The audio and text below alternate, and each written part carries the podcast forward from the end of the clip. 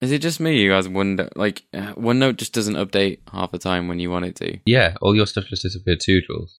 Yeah, no, that's because I just removed it. Why did you do that? I just cut it and paste it into a different container. Why is it so far down? I'm just gonna add something in so my name's in. Great. Everyone's messing with the show notes. That's better. Tom DeWitt asked if uh, we have any notebooks for like each areas in our lives, like each thing. So, for example, do we have one dedicated for um, logging weight or food intake or certain projects, for example? So, um, to answer this, my my answer is uh, initially no. Uh, I tend to put everything in, in one one kind of notebook and then just continue them and cycle them. However, I don't mind splitting off things into projects where I see fit. Uh, do you guys do you guys do anything like this? I tried. That's why I've got 16 notebooks I carry around with me. In, in, and that's why I had the leather pouch scenario where I needed to fit six or seven field note sized notebooks in. And I can tell you that while I tried it, because I had, do you remember when I had one for just math stuff? Oh yeah, Oh, for the equations. the equations notebook. the equations notebook, and then one for general stuff. That was too much. Like, because you never, sometimes you jump across projects very quickly during the day, especially if they're very close together, closely tied. Hmm. So, um, yeah, that was pretty detrimental to my uh, productivity. So n- never again. It does seem like if you were if you were uh, you know, updating. So if you were going through like uh, multiple things during the day, right? You you have one for logging weight and one for food intake. They're quite similar, and also like you'd have to have like five different field notes out uh, out. For every body metric. You you know like when you see like book signings where they line them all up and you have to go around and sign them or whatever. It'd be like that. You'd line all your notebooks up and just be like, right, that one's done. Move it across. That one's done. Move it across. and just then think about it. To get started, those field notes they come in a pack of three, so you'd have to buy two packs just to start your journey into notebooking. My my point here is that I see value in having a kind of a project notebook, and I've actually copied Jules in in something that he's done. Um, and I have had in the past notebooks for things like drafts or sketches that I don't want in my actual notebook. Also, the the Sweet Two field notes they're mostly scrap paper to me because they're uh, you know you can tear them out nicely. So um, that, for example, is is a case where I wouldn't have that as my daily notebook. That would be one that I carry around for scrap paper or putting in places and things like that. Yeah, so you definitely have multiple notebooks, but they uh, they're not. It's it's not like you're carrying multiple ones around to put different things, different uh, things in all the time. You've basically got a project or something that you're working on and a general one. Yeah, yeah, yeah. Yeah, similar similar kind of thing for me. So I have I've always got like a a, a personal one, and then a kind of a businessy one, and then a, the calendar one. But then I will just pull one out and um, use it for a project. So, for example, I used I, I was looking for an excuse to um, use the expedition or uh, edition of field notes. Now, those are unlike the others. You can't really use normal pens and pencils in them. They have this uh, waterproof, tear-proof paper inside. So um, I had a little thing that I wanted to do over the space of a few days, and I, I knew that there was a lot of notes that I could just write. They didn't need to be small notes; they didn't need to be particularly compact, so I could do some quite large uh, notes in them. And so I grabbed one of those, grabbed a sharpie, and just write in that because it, you need to use a pen that's that's um, along the lines of a sharpie, something that's pretty robust in that in that Does a sharpie even work in that book? uh, yeah, I think so. Does it not? Does it not wipe off? No, no, it's not. A sharpie's permanent, not a. It's not like a, a Hmm. whiteboard pen. The sharpie works. Um, I also did use uh, some other kind of uh, marker pens, uh, permanent markers. They're they're the best type to use in those kind of books. Yeah, the the, the suggestion is to uh, for a lot of people is to use those or something like the space pens. Yeah. Um, I I didn't I wasn't too much of a fan of the space pen because I found that it kind of it wiped off. But you know, by doing that, I had a, a, a notebook that I knew I was going to use for just a couple of days, so it didn't bother me that it was a bit of a strange one, um, in the sense that it's it's not a normal paper for me. Um, but then so notebook got started. I did my thing. Notebook got finished. It's gone on the shelf with the rest of the field notes. So uh, I, that's like using a notebook specifically for a mini project uh, that lasts a short amount of time. You're just using it and, and kind of getting it out of the way. Also, I think maybe some with some projects that are, are uh, um, uh, more irregular, so you're occasionally pulling this notebook out and you're writing something in it and then you're putting it away again. I think using multiple notebooks is a good idea as well. But there's got there's something to be said for the way that I use the field notes, and I think you guys are the same, which is just being able to write down anything in them at any time. You know, someone says something, I've got this really I- interesting idea about this thing. You know, grab the notebook, grab Yeah. the pen, pencil, start writing in as people talk to you about it, or you've got an idea for something and you want to kind of flesh that out. Just Yeah. Uh, or c- right, is this maths? Is this is this project one? Is it project two? Which which notebook do I use? yeah, and then you have to start like labeling them and working out which one's which. Yeah, that makes sense. I do. I am kind of excluding journals from this just because they're they're a bit different. I'm talking. We're, we're talking here about um, you know, just notebooks that aren't journals, so general notes or sketches or whatever you're working on. Um, and uh, you know what? I actually uh, just uh, my last point in this is I actually kind of like the idea of carrying around a a field notes journal. What Jules? What do they call the the journal kind of field notes? Oh, you mean the calendar? The Yeah, sorry, the, the daily planner. I, I've forgotten what they call them. Actually, that's one of the field notes editions I don't have. So I have a I have a couple of these daily uh, daily planner kind of field notes inside, and I kind of want to use one of those. Like the is it the Ambition edition that has one? Oh, and I want to use one ah. of those to to kind of keep track of stuff. Although I'm, I'm a bit late with things like starting the company because that happened a long time ago now. yeah. So, um, that so obviously the Ambition edition was a uh, was one of the color subscription notebooks. So uh, they only made a very limited run of them, and that particular edition included three different notebooks. One was a ledger. I think there was Yeah. there's some square paper, and then a uh, 56 week planner with no dates on it, so you could use it. Um, so it's kind of more flexible in that way people loved them and people bought the extra ones. And actually, I think the Ambition Edition was the first one that I I was um, uh, when it was still pretty new. Uh, I was starting to look in the world of the uh, Field Notes group on Facebook and things like that, and hmm I actually saw that people were trading the individual uh, notebooks in the Ambition edition. So you've got your three notebooks, and people saying, "Well, actually, I don't want this one. I want the Ledger because I really love using the Ledger to record, you know, something.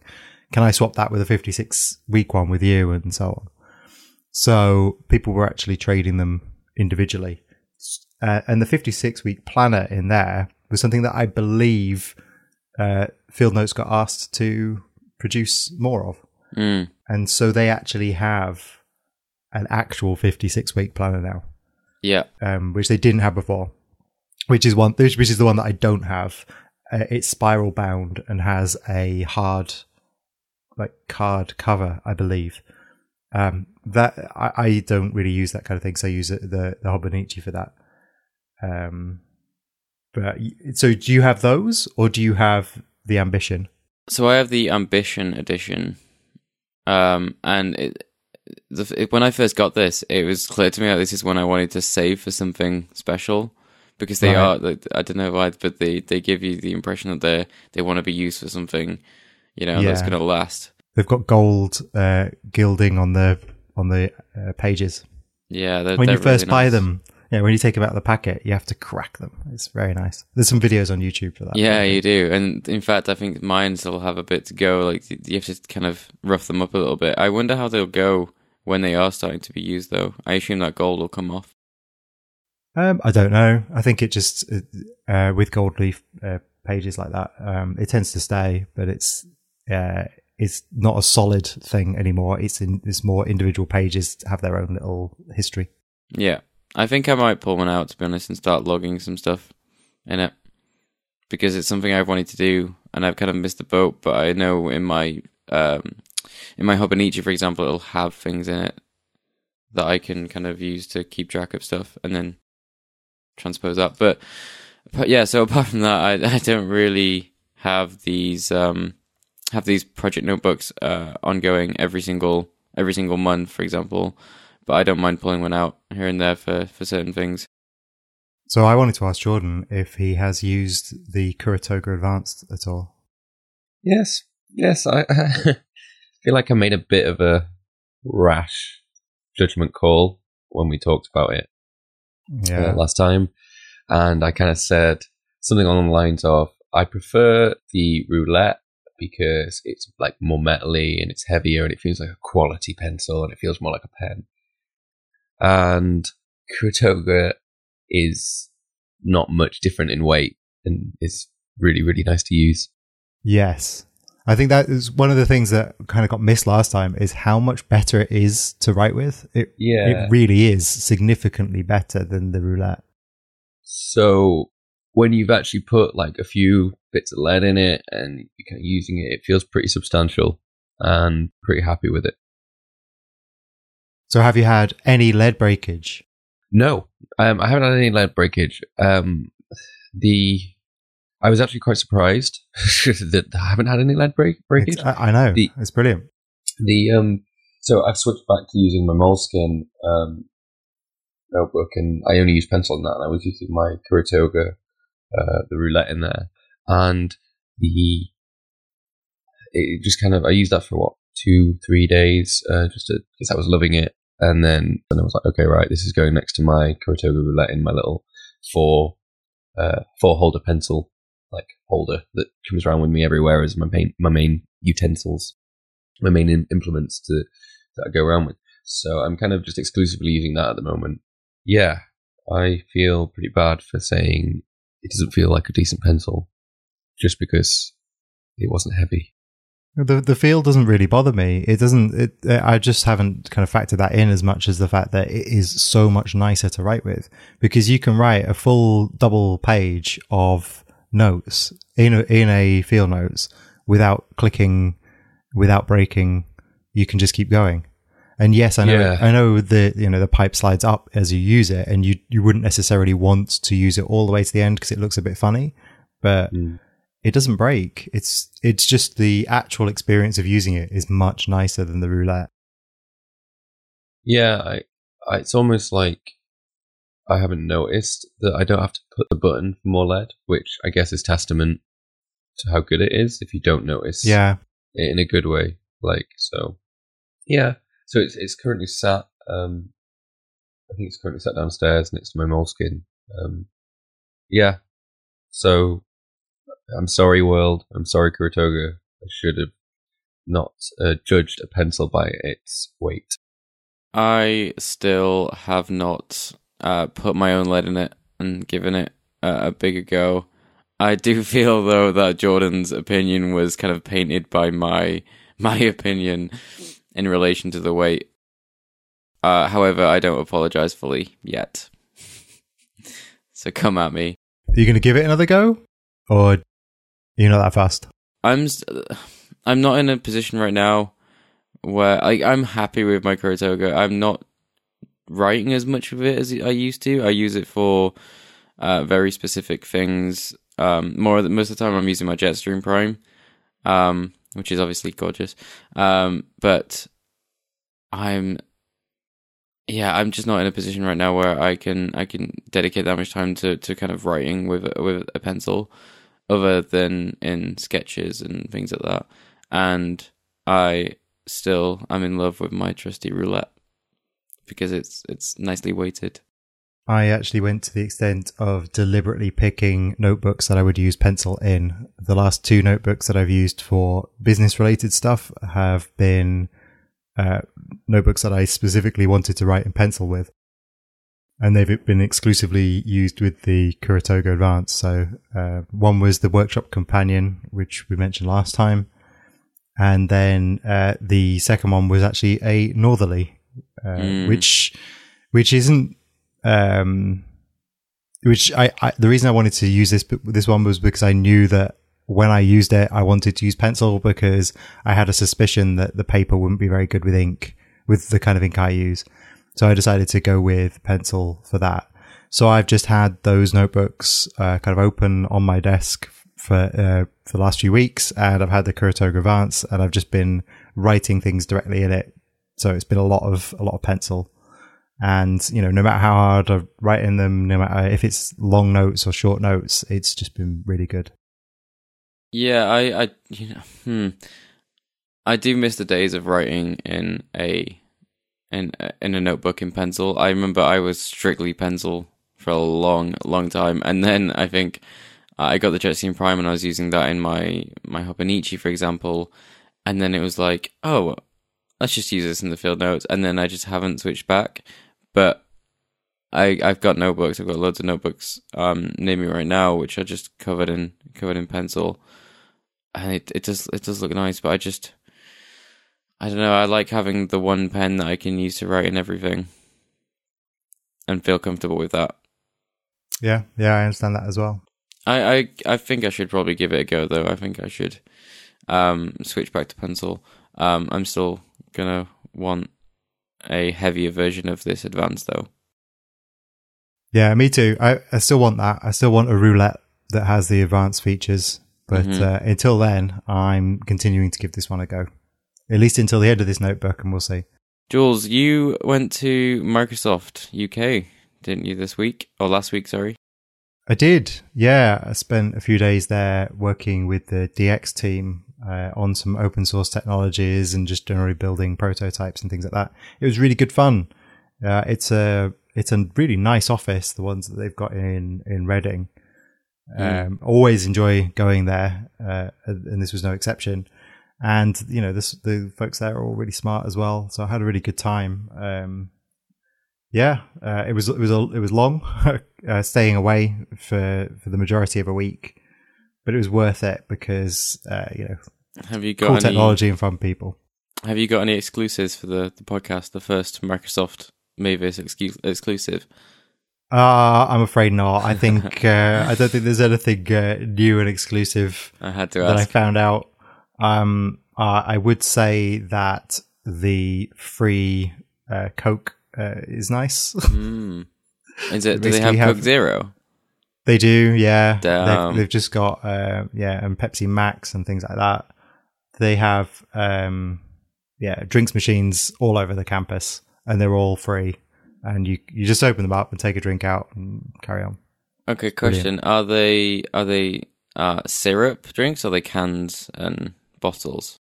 Cans cans okay. and bottles and cartons for things like orange juice and apple juice and stuff like that. And then they also have coffee machines. The the coffee is okay, but it's there's um they do have like fancy coffee, but you have to pay for that. of course. So yeah, it was a good visit.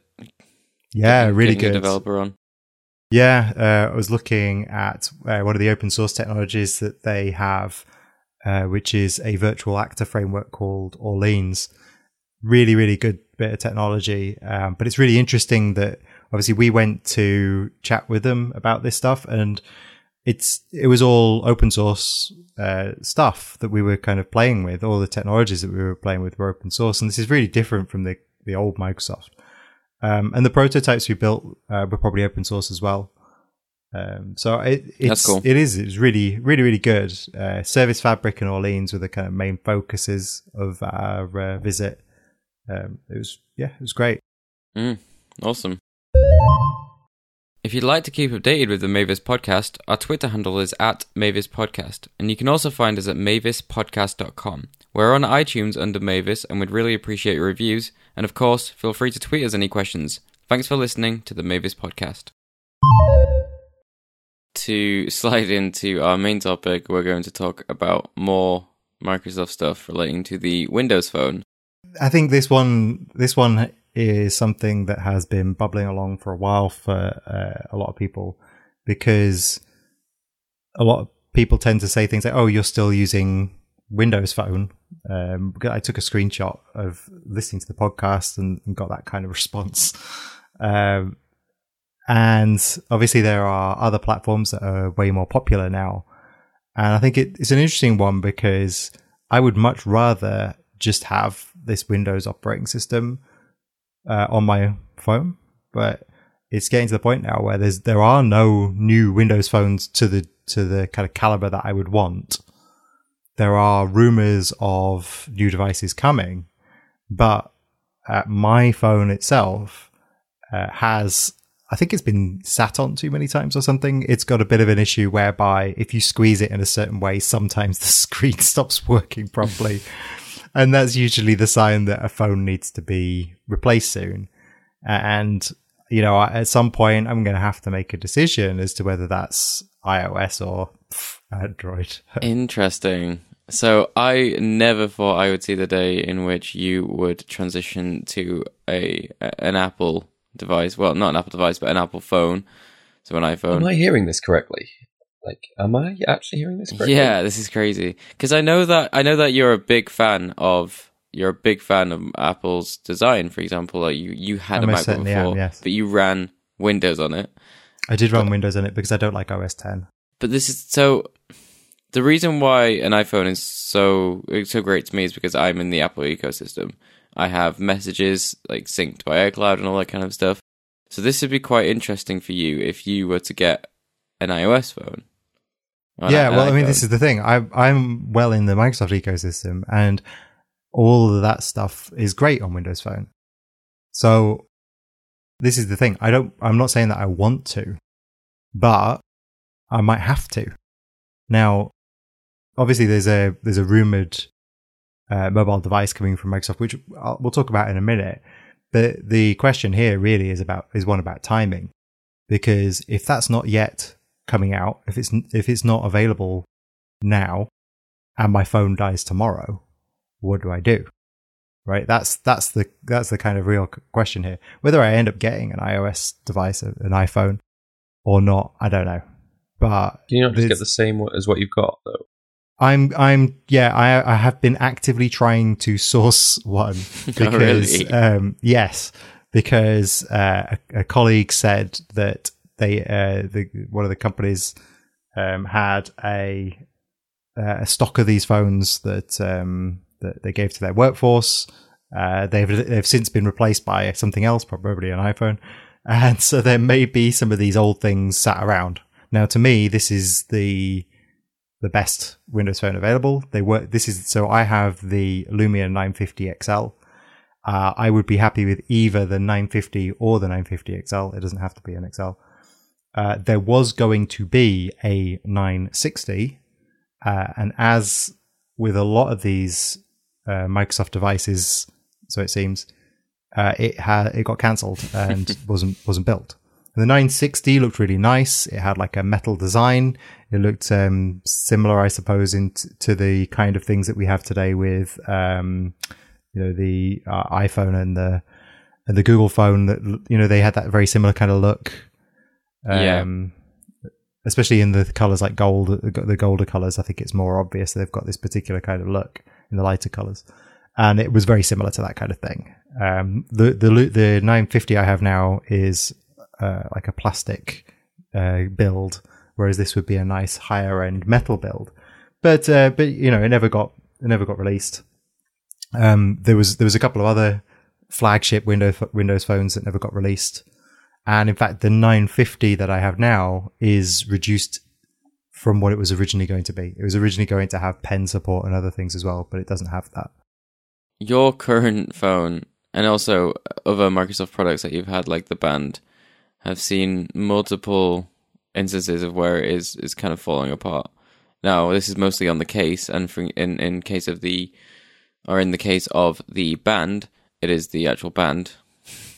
Yeah, and uh, it yeah, would they did surprise have. me if your phone did fall apart in general. well, so I- there. I mean, I've had phones before that that I've used until they've fallen apart. Um, I mean, I had, I've had multiple Windows phones. Uh, I've, I'm trying to think the year. I'm not too sure, but you got to keep in mind that I've been in this Windows ecosystem through many, many changes to the actual operating system itself. hmm I've had a Windows mobile device since uh, an old Casio palm sized PC that had four color grayscale screen. And then after that, I upgraded to one that had something like 256 colors or something stupid. um, and, you know, uh, from there, it, it went to the smartphone devices. Uh, I kind of skipped over the touchscreen Pocket PC ones because they were they were pretty bad the, for, in terms of phones. But I, I went for the Windows Mobile uh, smartphone edition from 2003. I then went to you know Windows Phone 7 when that came out. So I've been kind of in this ecosystem for a long time, and some of those devices uh, were were manufactured. Some, some of them had buttons on the front, right? And I think HTC phones back in the day used to fall apart. Had a few of these were HTC, Right. and what would happen is you'd be typing away on the keyboard, and then all of a sudden a key would just fall off, or the paint the paint on the keys would scratch off, and these were very real problems. And these days, thanks to this reinvention of what a smartphone is by the iPhone, which is basically just a slab of glass, there's less moving parts, so you don't see that kind of thing anymore. But yeah, scratching scratching off the paint on the buttons was very very irritating, and I had a couple of HTC Windows smartphones that did that. Um, but, the, but so these so I have had devices that you know fell apart, and I don't think this one's going to necessarily fall apart right now. It's just the fact that I there's clearly something wrong with it inside because if you squeeze it in a certain way, fifty percent of the screen has an issue. Uh, and I think it's because it's a very high resolution screen, and there's obviously something in there that's loose, Mm. so that when you squeeze, and, and it doesn't happen all the time. It's just that when that does happen, it basically crashes and then reboots.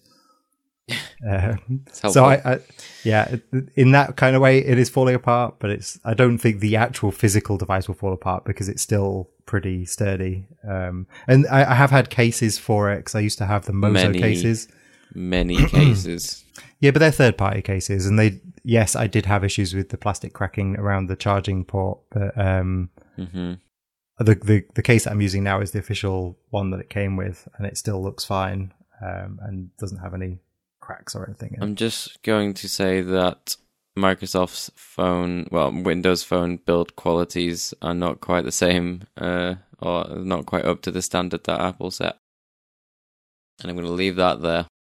Well, I mean, this is the thing, isn't it? This is why I think this is an interesting uh, turn of events because they never used to make the hardware. When HTC were one of the premium Microsoft partners for making these um, devices, they weren't even a brand name. Mm. They would make them for companies like Orange here in the UK, and you'd get an Orange or an O2 smartphone that ran Windows uh, Mobile, and they were extremely popular. Windows Mobile dominated the smartphone space for a very long time, but they didn't make any of these devices. They they made a couple of prototypes, but they didn't ever manufacture any of these things. And the phone I have now, arguably, is a Nokia phone. It's not a. It says Microsoft on it, but it was designed by the people at Nokia. It wasn't designed by Microsoft. And since then, the team that builds the phones, apart from the fact that most of the people from Nokia have uh, been uh, removed from Microsoft due to financial issues, Yeah. uh, yeah. The um, what a waste of money that was. The whole thing. uh, but anyway, uh, Microsoft themselves haven't really made one, and I think this is part of it because if you think about something like the 960, that was probably the closest to what would have been a Microsoft device. It's still made by the same people, but way more direction from from the the team that we think of today as producing these Microsoft devices like the Surface.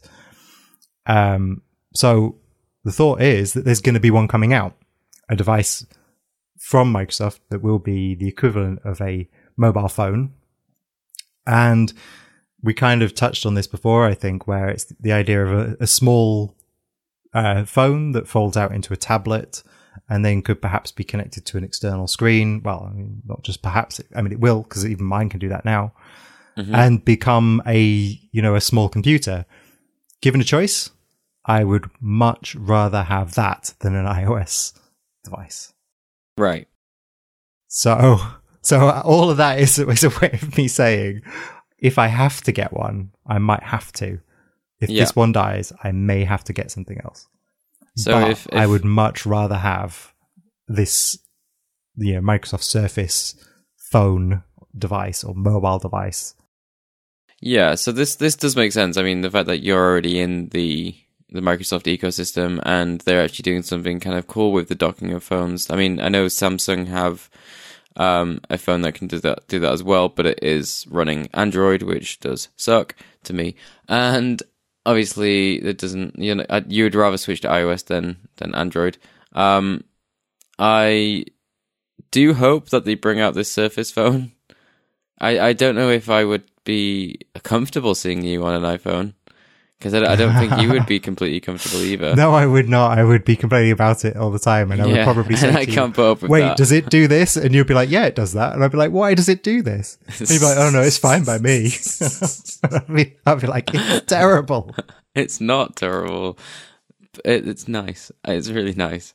But I do wish that um I do I, I hope that soon Apple will bring something similar to the the ability to dock your phone into, you know, a screen or whatever. But the thing is that where it applies to me more other than the phone is I, I can I can get by without the phone doing that. That's fine with me. But the the iPad line, I want to be able to dock that and use it like a computer, which is a, a subject I'm not going to get into completely now because there's obviously issues with that. Um, but that is where where this line, you know, applies to me the most. So yeah. On this potential future Surface, we have a couple of links, I think, for the show notes on a design. It looks like there's been multiple designs here. So it's worth kind of mentioning this because we think that they've been working on this device for a while and they are there is a question there's always a question as to whether this is going to come out but because we have had this pattern of Microsoft inventing these fantastic devices and then not releasing them uh, one of the main ones was the courier and i think whenever any discussion about a Surface phone or a mobile device from Microsoft always comes back to this courier. And the courier will always be seen as this unicorn device that was brilliant and fantastic, even though it was probably deeply flawed in terms of the software or something. I'm sure there's, there were ton, tons of things wrong with it, or if it eventually did come out, there would have been tons of things wrong with it. But it was a dual screen foldable tablet computer that was designed to be a digital Moleskine. It had a pen. It had uh, a, it was supposed to be a leather outside, and you would open it up. uh, There would there'd be a small uh, LCD strip on the kind of edge. So, like if you think of the the the side of the the inside of the book, uh, and then you open it up, and then there would be two two LCD screens inside, and a kind of like a bar down the middle, which is where the hinge was and the software would be designed in a bit way the, the way that a Nintendo DS is, uh, so that you know one each screen could be rendered independently, um, or could be joined together to show something. So a device like that wouldn't necessarily be particularly good at viewing video, but it would be good at using OneNote and things like that. Yeah. So they they came up with a device for this uh, before the iPad existed. So this is before the iPad came out. There and they got pretty far down the process. Um, it was actually done by J Allard, uh, who had also done um, who, who went uh, who also worked on a, a Kin phone, which was another part of the rocky history of uh, of uh, Windows Phone. Um, Oh uh, God, what the kin? those things look horrible. Oh well, yeah. Sidebar. It was it was so the company that um, Andy Rubin made, which was called uh, Danger, made a device called the Sidekick, which is incredibly popular Yep. in the US. Think of it huge. like yeah, they were they were Pop huge. Stars Mobile. Yeah, Every pop store you saw had a sidekick. They they did, yeah. It was like a it was like a cooler version of a BlackBerry, right? So they sold Danger was sold to Microsoft, and Andy Rubin went off and did his Android adventures, as we know.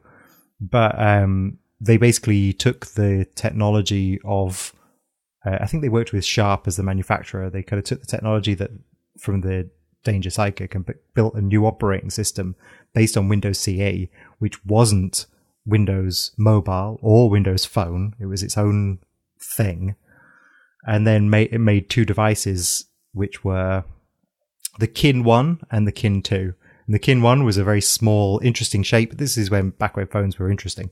Um, a small, interesting shape that you would slide up and have a small keyboard underneath. And the Kin Two was the same kind of thing, but much wider and taller. Mm-hmm. Um, it didn't have an app store, uh, but it did have um, you know communications apps. So it did like uh, Twitter and Facebook and things like that. Um, so there were so th- uh, that one did actually come out and then was a disaster and was basically recalled within a month or something or a couple of weeks. Yeah, if it really was a, a disaster. The um, originally it was going to be included as part of a. It's, it's the carriers in the in the US that caused a lot of problem here because it was going to be included in the subscription that gave you free data. Right. then- yeah. For some reason, they decided that the the carrier decided to change their mind at the last minute. So not only did you have to buy this phone, but you also had to buy the data for it as well. And suddenly it just wasn't. You're you're paying for internet for a device that was basically a communications device. One of the nice things about the Sidekick was that they had this very good, strong relationship with the service providers. So essentially, you had the internet for free on it, right? So you could use it to do, you know, AOL Messenger or whatever it was at the time uh, with your mates for free, uh, Mhm. which is much better than text messaging, and no wonder it was so popular. Um, but the courier courier was yeah, so the courier was a similar kind of device where it was a, a one off. Like the kin was aimed at these teens, the courier was aimed at the kind of professionals, creative professionals who would do sketching and design and things like that. And it was it was uh, uh, cancelled, and J Allard left the company, and so on. But I think that dream of a foldable computer never died at Microsoft, and this is what they show off in their future vision videos. They often show these these really kind of paper-like screens that you just you can just fold in half, and that's obviously where they're aiming. But given the technology they have now and how masterful they are at making hinges with the Surface, um, there's a question as to whether they can build a device that is capable of doing this. And this is where we come to these patents, which show essentially two a two screen device that is capable of folding in on itself and all the way round. And they have had a number of iterations of this of this patent now. Obviously, there's the, the, the prior work on the on the courier. I think they I think they're really going to do it. I think this is a real thing. I think this is going to happen. I am not sure on the design of this thing. So it has got in total two screens that look like they're connected. And you can fold them in, therefore closing the screen, or outwards. So you have two screens on either side. Well, sorry, one screen on either side. Yes. And so, and obviously open it flat. Is this something that you would really want? Yes. Because it means that you're going to have a screen behind your fingers. Well, we don't we don't know because we don't know exactly how it's how it's going to be how they're actually going to build this. We don't know how the screens are going to interact with each other like that. It could be that when it's completely closed there is a another screen on the other side. We don't know. We just don't know. But potentially yeah, if you're using it in this one-handed configuration, there could be a screen on the other side. Maybe I don't know. Maybe it's all glass. Maybe it's all, you know, uh, squared off glass or rounded glass. Uh, we we just don't know. That's the thing. But they're it's the hinge that they're designing here. Right. I mean, if you if you if you look at the Surface Book, what is it that makes that thing amazing? It's that hinge, right? Well, it's And not it's the the operating same- system. Oh. Um, when you look at a Surface Pro, it's the same. It's the hinge. Oh, stop it. There's um, there's the ability to kind of fold it flat, and when you look at the Surface Studio, again, it's it's this the mechanism in the arm which has this what do they call it? This zero gravity hinge, which means that you can just push it and it stays exactly where it is.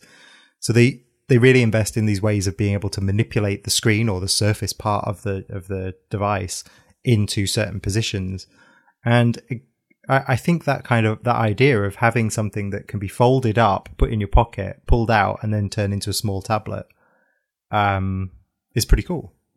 Now, this is clearly not like a normal phone. Mm. You know, this is this isn't this isn't a, a direct replacement to this. Is, this wouldn't even be directly compared to an iPhone, surely. No. I mean, this is a different type of mobile device. Yeah, it is, and it, it's it's interesting, but I'm just I don't know. It, I, I don't know if it's just obviously the painting that is, is a bit weird to me. Uh, but there's this whole idea that there's two screens, and then you, could fold them outwards or inwards. Therefore, you know you've got two screens, one on either side. And where does that leave leave the UI? Can people see anything on the back? Who knows? Freaks Uh, me out yeah, a little bit. who, who knows? It'd be interesting to see. I mean, in theory, there will- it will be a Windows Phone like UI that we have today, where it's in kind of like half mode, and then when you open it up, it could expand out to a full Windows UI. Yeah. That's the theory. the one thing I do like about this is that it is pushing or at least testing design again with phones because I know in the past, especially I mean if you look at those kins and things like that, um, Yeah, every phone was like crazy. It was like Yeah. whoa, you know they, they can oh it flips, it slides up, it you know it twists and all this kind of stuff, and it was like this whole craze about oh my phone does this, it's so cool, and everybody loved it. And then the smartphones came in, and yeah, I I would much prefer having a smartphone than one of those old phones, but um, you know they do they they have lost that that design kind of thing from them and functionality in terms of the physical functionality. Whereas now this is, is, is kind of testing that again, which is which is really good to see. Okay, I'm going to ask uh, Jordan, as a fellow Surface user, a question, and I'm going Go to it. say, you know, kind of dare to dream here. Say, for example, you had a Surface device that was small enough to fit in your pocket, and then you could dock it into a screen, your 4K screen that you have now, and you could still use it, you know, like a like a, a laptop essentially as well by docking it into a a keyboard. Would you want something like that? Is is that where Surface is going in your eyes? Is that would would that be compatible with what you mm. want from it? Yeah. Yes. Right. I have I have questions. I have questions. right. Is this powerful enough to run Visual Studio? This can run Visual Studio. Right. Put, putting power to one side, right? The biggest issue I have with my Surface Book, now don't get me wrong, I love it, is sometimes I wish I had an iPad, right? Sometimes I wish I had a, the screen was half the size. Like I get home from work and I just want to read some stuff, right? Or I want to read some emails. And in order to do that, I have to get my laptop out, then turn it on, then hit the button to take off the service. And then even still, I find it quite cumbersome as a tablet. I then have my mobile phone, right? That I, I have an iPhone, right? Which is, is the big one. And I'm like, well, I could just use this. And it's just like, ah, it's not big enough to, to I want to read a PDF, Yeah. like a, maybe a PDF document, or I've got a contract to read through or something. And I'm like, ah, this, this is just useless. And if I had, if, if there was a foldable surface that was a computer but folded down to kind of phablet form and then folded out to kind of a tablet, like you know, slightly maybe double the size of the iPhone, the big iPhone, then and then I could then dock that into maybe a keyboard or, or a base station, which would turn it into a full computer. That would be my dream, right? I don't want multiple devices, right? I don't Mhm. want a phone and a laptop. I want one device Yeah. everything. One device I can I can pick up and like I'm going to make a phone call right now, and it can then maybe fit in my pocket, and then I can say, well, I'm going to fold this out, and I'm going to lay it out on the desk, and then maybe draw going to draw something on it. Yeah, okay, it's not going to be as big as the current Surface Book screen. I'm down with that, but and then I'm going to need you know Visual Studio, or I'm going to need uh, an IDE, or I'm going to need to. Uh, have a look at the Azure portal or something ridiculous that's huge and just won't look, won't look that good on a small screen, right? and I'm going to need to dock that into my 28 inch. But that's my whole life with me every day code, phone, re- you know, my, my e reader or whatever you want to call it. That's what I want, right? Yeah. We're, we're, we're, too, we're, far, we're too far, far away from that right now for that to be close to a reality. I think that we are too far away from it. That's why I kind of said Dare Stream here because I think Microsoft are clearly working on a device like this. That that's what they want to do. They've probably talked to lots of Surface customers who have said the same thing. Um, I know certainly the Surface Book and the Surface Pro are incredibly similar devices, right? But one has a kickstand, the other one doesn't, and the other one has this full keyboard that you attach on the bottom. The other one has a, a smaller keyboard that you attach on the bottom. If those are the only differences, why isn't it that the Surface Book screen is just the Surface Pro and you can choose which keyboard to buy? Now, if they build if they build a system like that where it's just a case of well you get this surface part of it and then you plug it into these various configurations to make it be a different type of thing and have a phone that well a mobile device that fits into the it goes in your pocket and can turn into a small tablet i think with those two devices that's a good step towards one device that does all of that.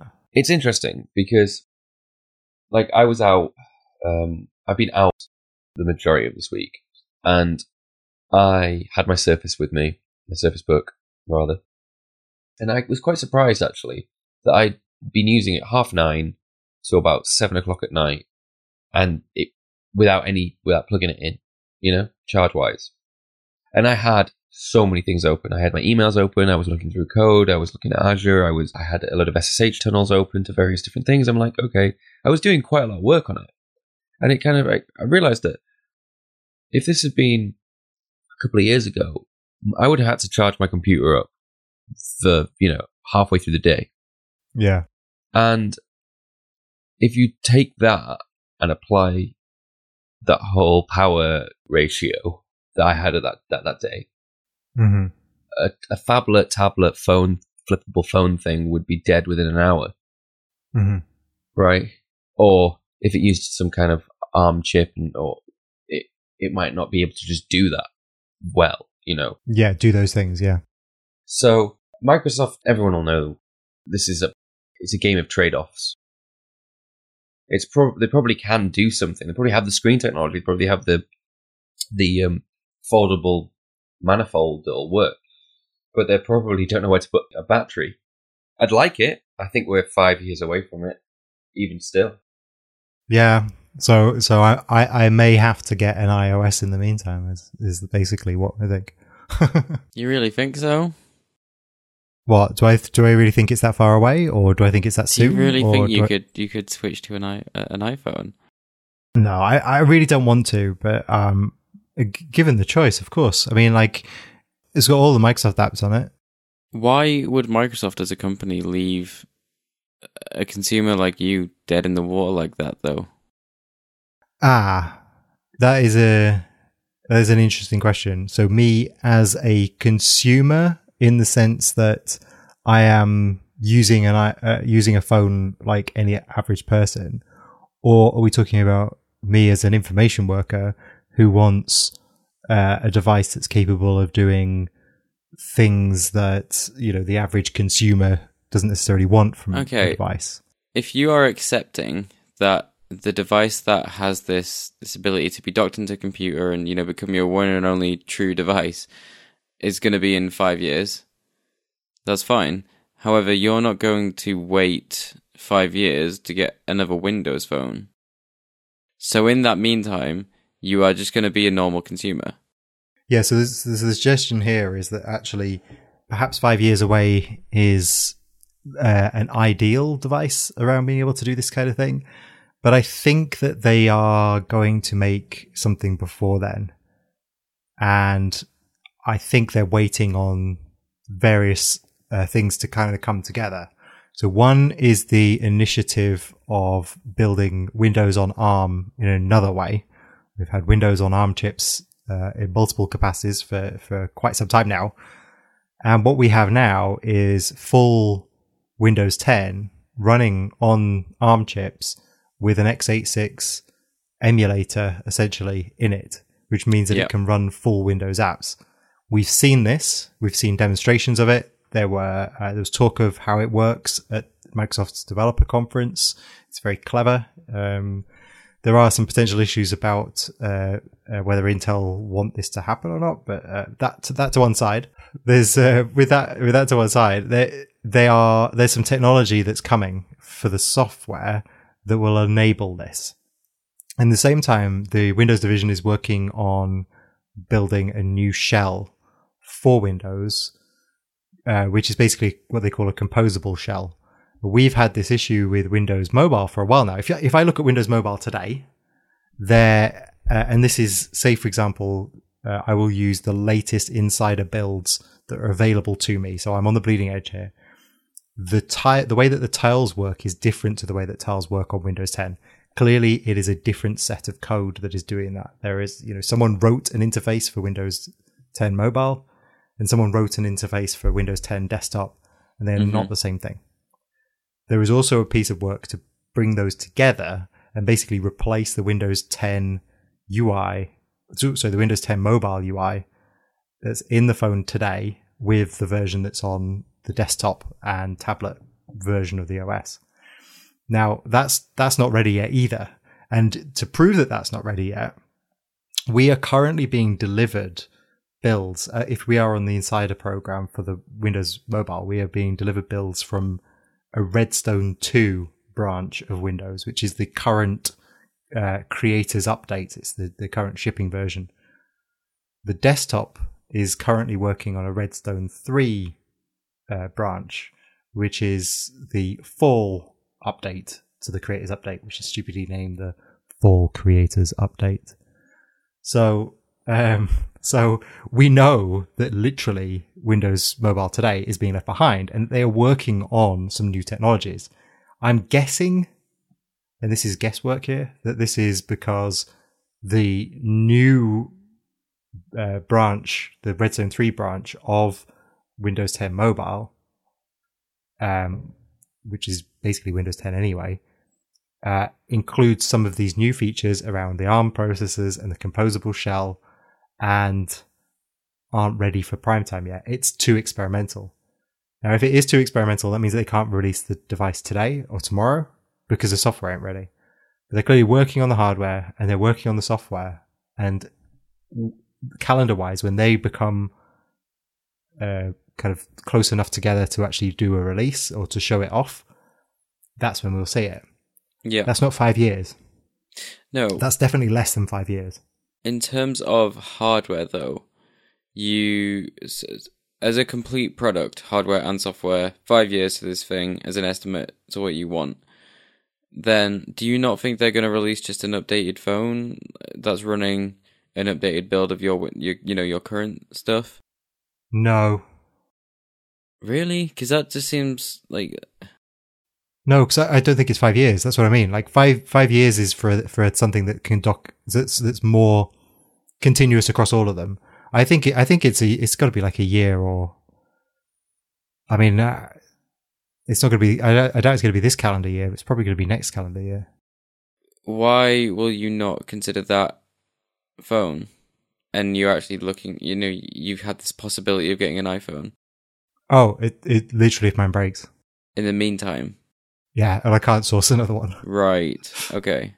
I thought you were gonna keep it until this this five years thing, and I was like, whoa. Oh no, no, no, no. no, if I if I got if I got an iOS device, it would be to keep me going. But what if you fell in love with it? I think that's extremely unlikely. I've unless iOS has been completely changed since the last time I used it, which I don't think it has. It's been a when did when was the last time you used it?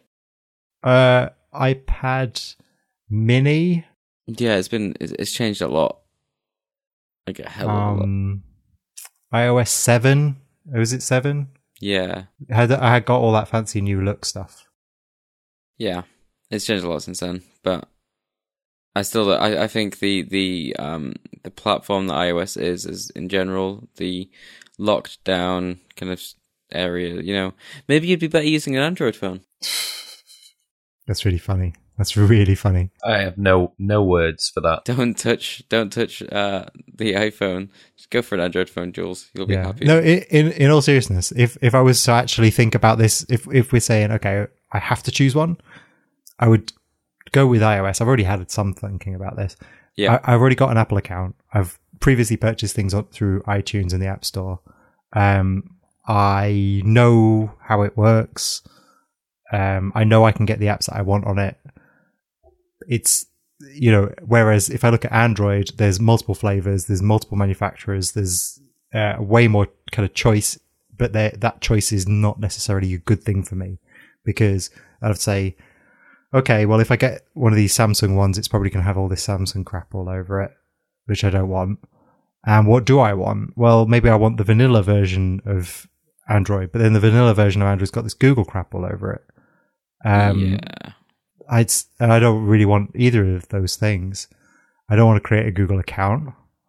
Um, I, so, you know, there's, uh, uh, Amazon do an Android, but they, they, their phone didn't, never took off. It never successfully went anywhere. Uh, I'm not particularly keen on Android, uh, on, um, Amazon's version of Android anyway. Uh, I think it's a bit naff. If you want uh, a good laugh, just Google Android fragmentation, and it is Right, yeah. it's insane.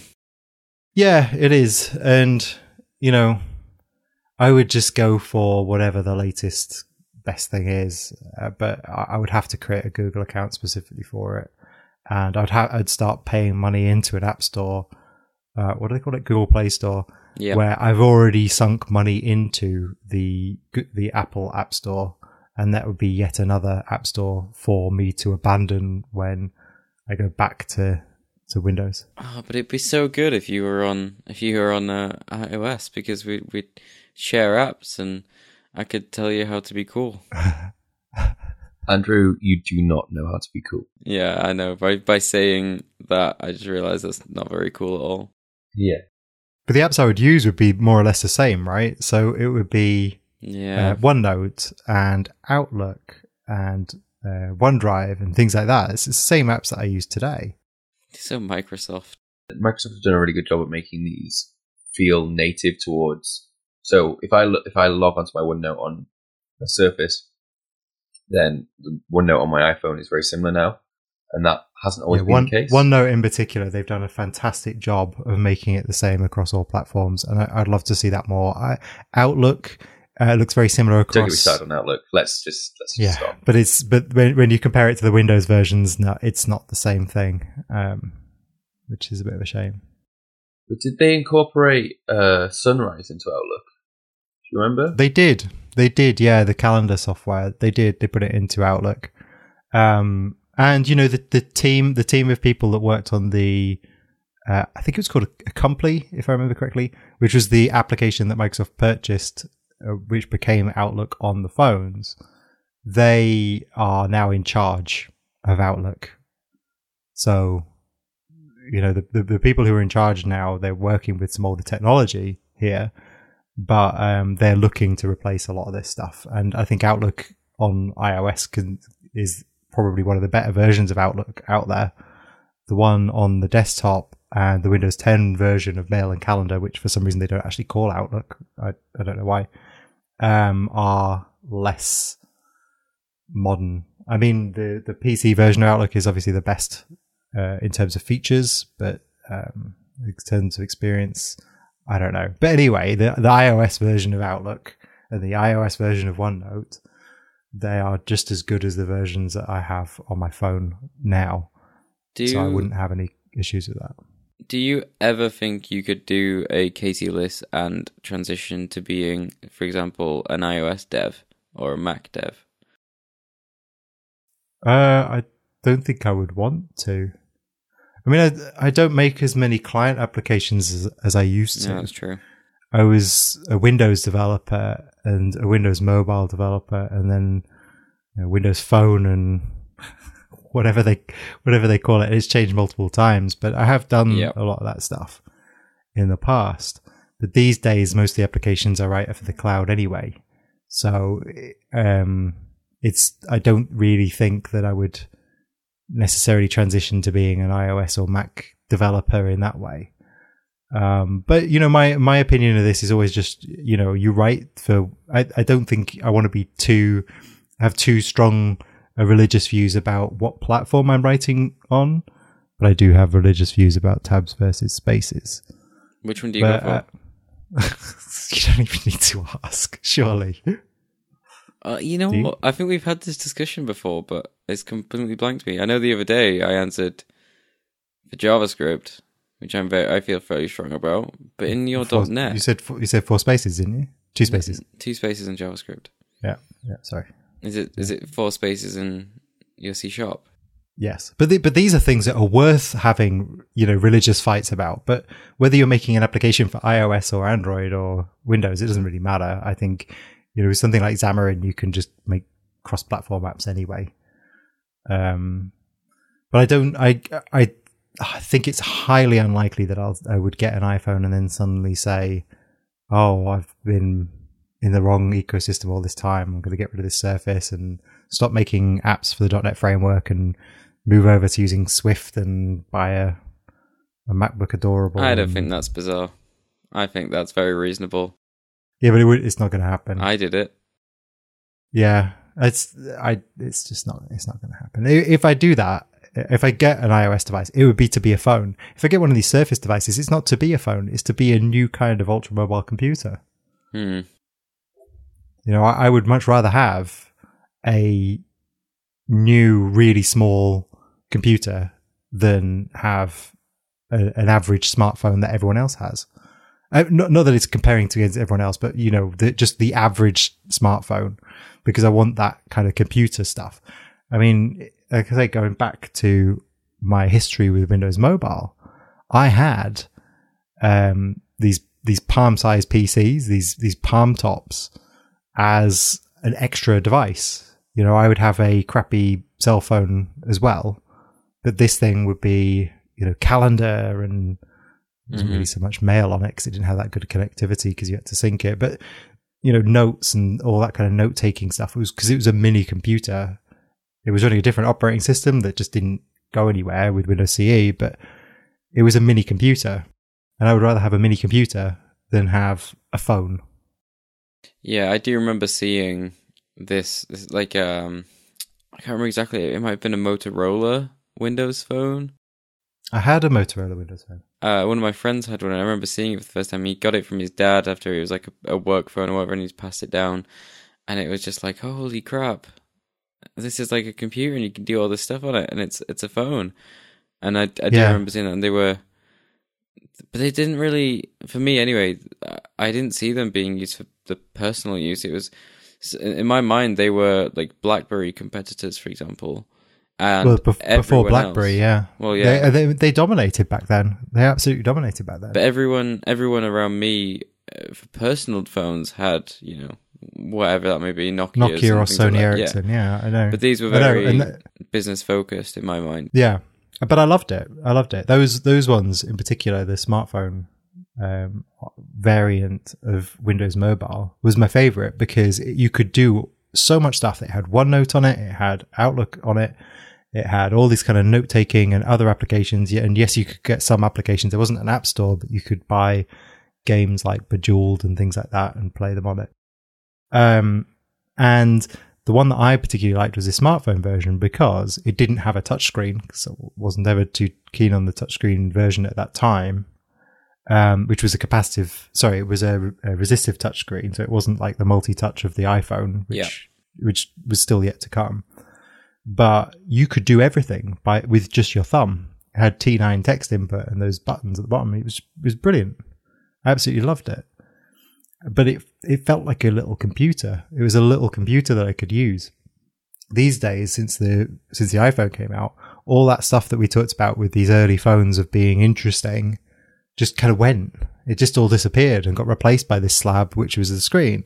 And I'm not saying that that's bad because I like this this you know tablet this this idea of just a screen that that lets the software do stuff. I do like that but we lost a lot in terms of the the variation between you know someone's you know dumb candy bar style phone which was still modern and had an interesting design all the way up to someone who had a really large uh, some of those crazy Sony Ericsson um, Symbian based handhelds that had sliding keyboards underneath them and full touchscreens and all that crazy stuff there was a really like big spectrum back then. It was fun and it was interesting, and it's all kind of gone now because we just have these these slabs of screens. Yeah, yeah, I definitely get that. Do, have you had a Windows phone ever since you had the the the, the pilot devices? You know, the the handheld smart. What were they called? Yeah. Um. So there was there was that was a terrible sentence. yeah. No. It's. I know what you mean though. So back back in the day, we had Windows CE, and Yes. there was a handheld uh, version and there was a palm size version, and that was where I started. It wasn't a phone. But I started with a black and white, um, full grayscale LCD reflective screen, no backlight for my first palm sized PC. And since then, I've always had one of those devices. right. And I had I had um, two of the Casios. I had uh, the, the black and white one, and then the color one. And at the time, I had Nokia phones. And then I moved to getting the uh, Motorola uh, MPX 20, I think it was, which was a Mhm. flip phone, classic Motorola style flip phone. I've still actually got it stashed away somewhere. The old the old phone, um, and it was falling apart. By the way, by the time I stopped using it. Uh, and that was a flip phone that looked like a normal phone, but ran Windows CE. It had a reflective color screen inside it with a backlight, and um, it was brilliant. You just flip it open, you could that that lower part had all the buttons that were necessary to operate the operating system. It was fantastic. I tried a couple of those, and uh, that's when I switched to these HTC ones, which were branded by O2 or Orange, depending on which one I was trying out at the time um, and I loved those as well. They were really great. Uh, and then Windows Phone Seven came along, and I got the uh, Samsung Omnia Seven, um, and that's where everything kind of changed because obviously that was a response for the iPhone. Up until that point, it wasn't a response to the iPhone, and when Windows Phone Seven came out, that's when it switched to being Right. that slab of screen. yeah, And then from that point onwards, it was just these slabs of screen, right? So yeah, and you've had you've had a Nokias couple and- of those. Yeah, yeah. Uh, I you know I switched to Nokia uh, after the um, the Samsung and stayed with them up until Microsoft purchased them and got uh, uh, the the 950 XL now, which is the best one that Microsoft have made. There is there are better Windows phones than this. Like for example, Hewlett Packard make a better one than than the 950. But it's also expensive, and um, I don't really want to pay for something for a device that um, that I think is going to re- be replaced soon by this this Surface Wonder device. It's quite safe to say then that uh, you getting an iPhone would be quite a quite a street killer because it's been going on a long time now. Yeah, it would be. It would be. I would be most disappointed. I don't know. You'd have a you'd have a, a, really good phone, so that'd be okay. Does the the rumors of the iPhone eight not interest you? Yeah, but I don't. I don't want a really good phone. I want a small computer in my pocket. Yeah. Hmm. And I know, and I know people would say, "Well, oh, well, Android's better at that." But I don't want a small Android computer. I want a small Windows computer in my pocket, preferably one that's running that's capable of running anything. Um, but you know, I would accept just running UWP apps. Yeah. No, no, I couldn't No. deal with that. Well, I mean, that's what I've got today, right? It runs UWP That's apps. exactly what the Surface RT was. It was like similar thing. You, you lock down operate. Well, yeah, that's exactly what Surface RT was. Oh, you can only run like Metro apps. Great, great. That's, that helps me in no way, shape, or form. I mean, uh, for the for the phone s- size, so the Android, sorry, um, OneNote for the Windows 10 desktop and OneNote for the Windows mobile is the same app, right? It's because it's UWP. But yeah, if if we're saying this small kind of Wonder device, I think it needs to ideally be able to run all Windows software, including things like you know Adobe Audition or Photoshop or Visual Studio or Code. To be able to run these things as well makes it that that more compelling. So this this is the question I had originally, which was if you have a phone that runs all of your, your software and stuff, how does that work when it comes to Visual Studio and, and you doing your actual job? Well, I don't think it would be powerful enough to do to replace my Surface Book at first. I think that's the five years out, isn't it? Sure, but I'm I'm talking about this this five year out phone Well, I I don't know. That's pure speculation at this stage. because they would have to wouldn't they have to make Visual Studio run on these platforms? N- Well, no, that's the that's the clever thing. They make the platform run Visual Studio, not make Visual Studio run on the platform. Right. So the the way that the operating system works is it basically ships the x86 DLLs alongside the ARM DLLs, and then it runs in an emulation layer. So Visual Studio just works on the device without any kind of changes to Visual Studio itself Sure. or any other application that runs on x86. Okay. I, hmm. Now, there's there's a question of using it, right? There's a question of actually using it because you need a keyboard and a mouse for that, surely, if you're if you're using Visual Studio. But um, it's capable of running it. That's what we're saying.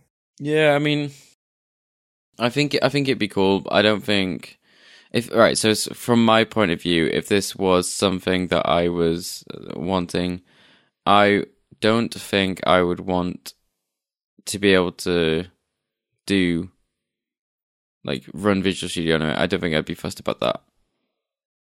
I I I quite like having the separation of uh, you know, my my laptop, my workhorse machine, and my phone, which is cut down, and then my iPad, which is kind of like a middle ground.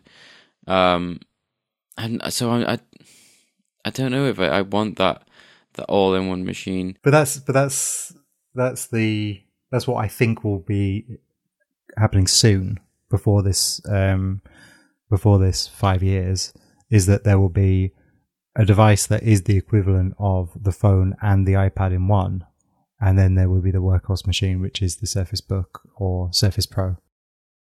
Right. So you're so when Jordan says that he wants one machine, that, which is his phone that he can take and move around, that is not the case for you.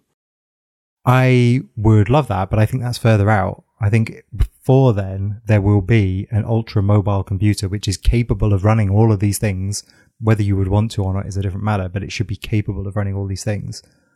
And it will be capable of scaling between something that can fit in your pocket and something that's comfortable to use whilst, you know, sitting on the sofa or it's comfortable to use whilst reading a PDF, right? but isn't necessarily the largest tablet out there or the most powerful laptop. But it is that uh, between the phone and this middle ground that you mentioned of the of the iPad. Hmm. Yeah, and this is something that you know, if I had an iPad, I would probably use it a lot more now. Having owned a Surface Book, if if Microsoft can do something about it by releasing an ultra portable computer that doubles as a phone that can fold out or whatever, I would buy that. I, I would still use my Surface Book in the meantime because I know that it will not have compute power to run things I need to run for my work, right? Mm. and that's the next step in this ordeal that we're going through. I'll call it an old. I'll call it an ordeal, ordeal because it's a struggle every day.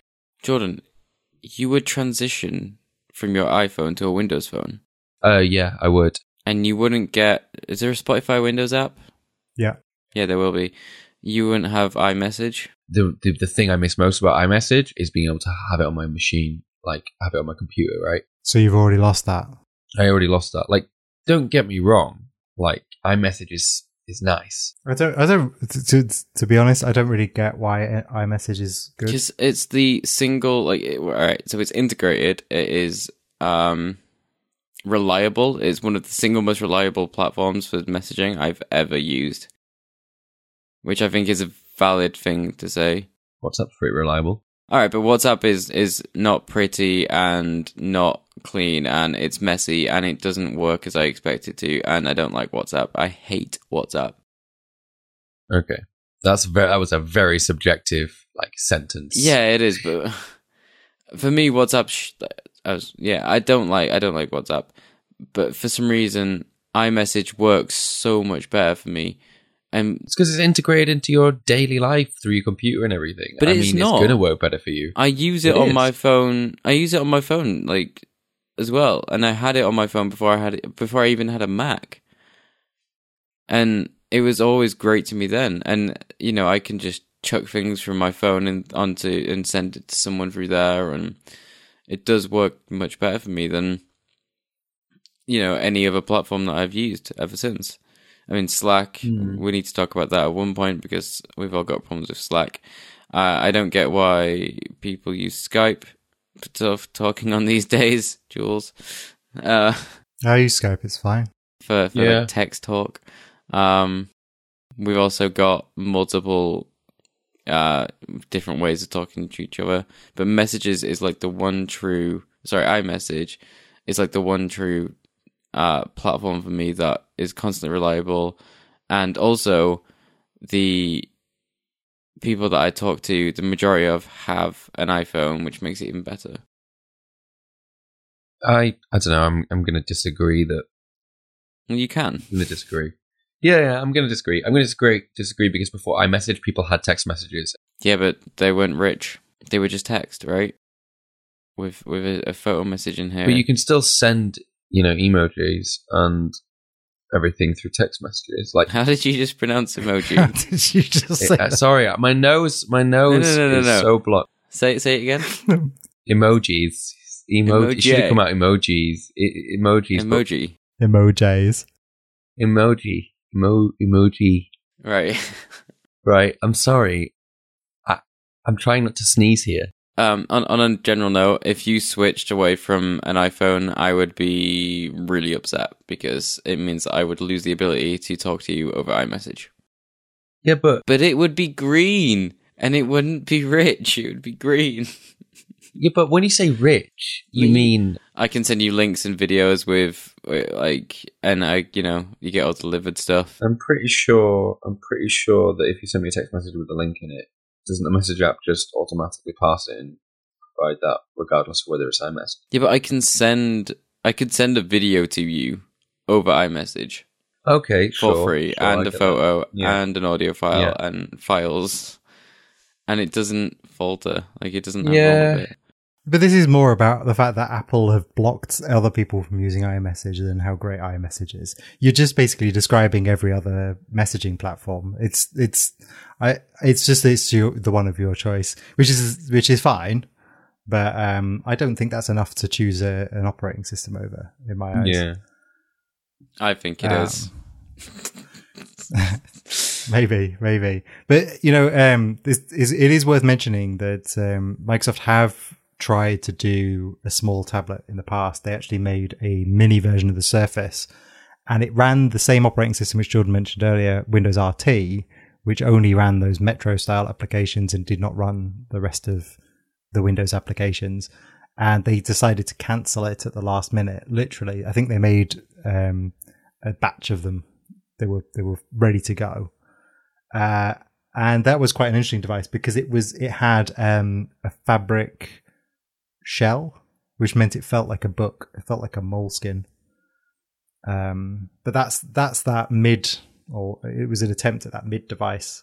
But literally, Microsoft don't have that right now. Oh. And you know, as um, as Jordan said, you know, this is this is something that Apple do quite well right now. Is that they've got that and we and the Windows world doesn't have that range, and clearly, clearly it's missing and it's something that they need to add in. What is it with Microsoft and putting fabric on things now? The Surface Mini was from a while back. Um, I don't know. Found a post on Windows Central from 2017. Yeah, that has the actual pictures of Yeah. it. Yeah, we because we hadn't seen it for a very long time. Well, that's why they've got Service Fabric. Tee hee. Oh. This is like the the dad joke episode. that was like a lead balloon. It was, yeah. But I just, all right, Microsoft putting fabric on everything, I don't like. It, this comes down to the same thing again, right? Because, um, and it's the same thing I mentioned last time when we talked about the the Surface laptop, and I have seen one since then, and the fabric part of it is fine. I'm I do find the keyboard a bit mushy, but the the, the fabric part of it is just is lovely. It's very nice. But the And filthy. no, no, it was it was perfect. It was no there was no issues whatsoever. But the um the thing is, that is a plastic component. It is cheaper than making it out of metal. And this Surface Mini has the same approach where what they're saying is, well, actually, we could be making this out of um, metal and the whole th- the whole price of it would be significantly higher, or we make it out of plastic and then coat the plastic in a more premium material. And I think that's that's generally what they what they're going for. Whether it's the right approach or not, that seems to be the approach that they're taking. If it's if it's plastic, don't expose the plastic, put something nice on it instead, which is some kind of fabric. And I think this whether the Surface what kind of fabric the Surface Mini had, I don't really know. But apparently it felt nice to hold because it felt like a book. So it had this kind of nice feeling to it. But that doesn't necessarily mean fabric, but you know they, they say that it was a it was a nice thing to hold because of this this fabric and i think that's that's clearly what they're going for mm. chances are if this if this ultra mobile device comes out i wouldn't be surprised if it has a fabric style keyboard or case or something that goes with it um, whether the actual device would be fabric or not i don't know because of the fact that i'm sure this would be a premium device they would aim this at a surface book style it's expensive, but it's not too expensive, and you will get something for that cost. You'll get the best thing that could be built for that cost. Yeah, I feel like I've kind of uh, derailed your original plan for this. Um, so, is there anything you kind of want to get back onto? Not really. I mean, this was the whole. This was the whole thing. Is that there's it keeps coming up, and it's in a very weird position right now. We don't know what's we don't know what's going on. We only mm-hmm. hear the rumors and the the leaked patents and things like that. Uh, we know that there's work going on in the software, but it's not quite there yet. We know that the devices that are currently in the market that people have are no longer available for sale and are aging. And we know that a lot of, um, a lot of, I think Windows fans are probably the worst. Windows Phone fans are probably the worst people in the world because you you see on forums all the time that they are really aggressive about how they like the platform and everything else, and those people are, are, uh, are going to start having to switch. And I don't know how pretty it's going to be if if, uh, if a device doesn't come out soon. Um, mm. Yeah, I mean that's that's it really. It was just that people mention it to me. They say, "Oh, you're still using a Windows Phone?" Well, yeah, because switching is a big deal for me. Like we yeah. said, if I did choose one, it would be iOS. But I want that device. I want that device that we don't yet know everything about, but I we know it's coming, and that's it's closer to my vision of what I want from a mobile computer than an iOS device would be.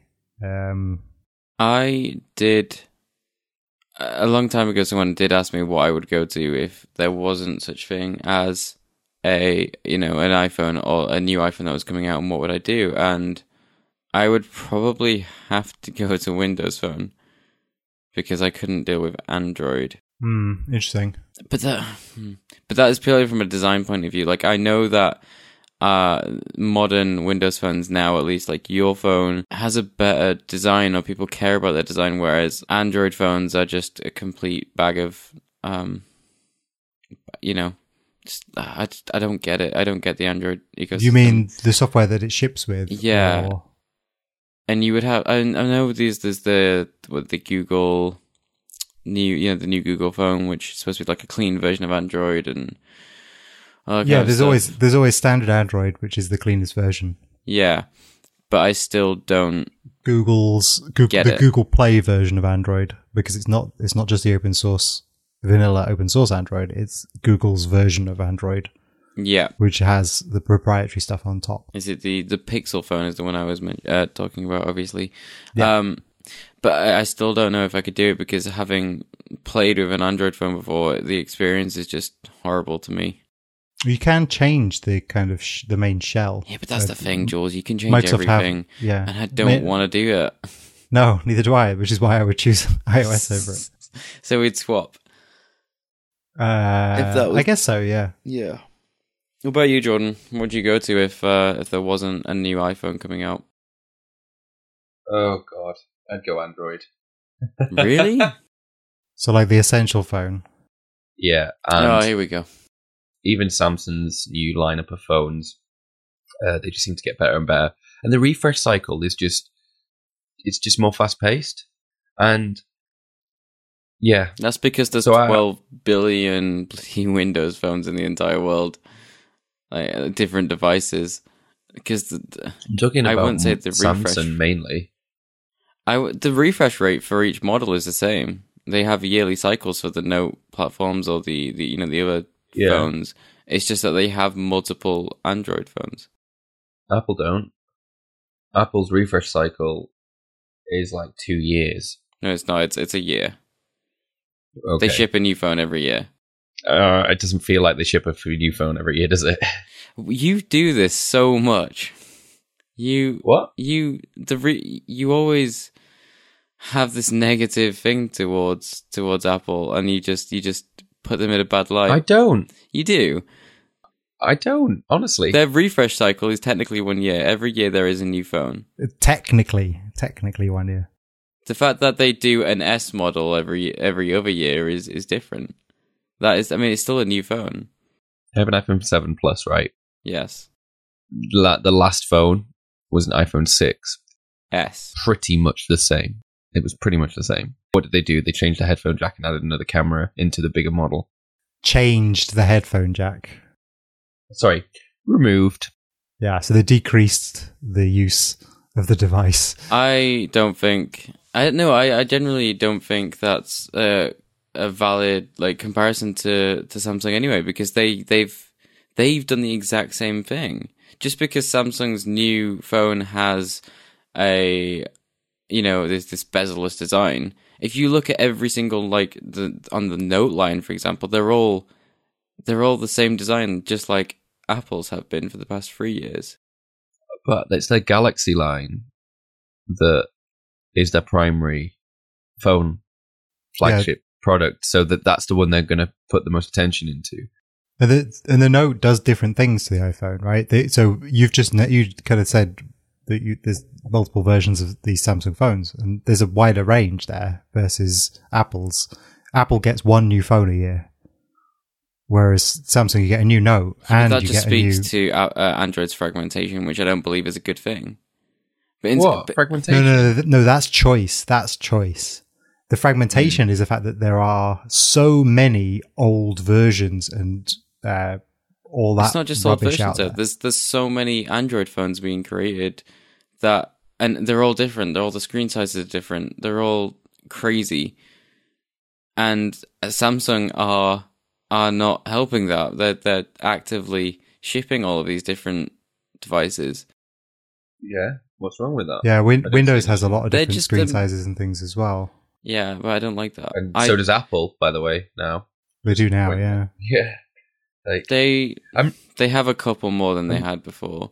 But if if if right, if you compare the the S7 to the S8, the Galaxy lines, they look exactly exactly the same. The fact that the S8 they just removed the the little bezels at the top, but the the phones have looked the same. So I don't think it's fair to say that Apple haven't Apple's refresh uh, line is is you know every two years because Samsung's probably is as well. Like it, if not no, um, because I- it's not just about the bezels. I'm not saying the bezels. If you look, if you compare every single of the Galaxy phones from the third to the seventh, they're exactly the same in terms of their design. One, a couple of the things that you that you get it, with Samsung is they're not afraid to one actually put new technology into their phones.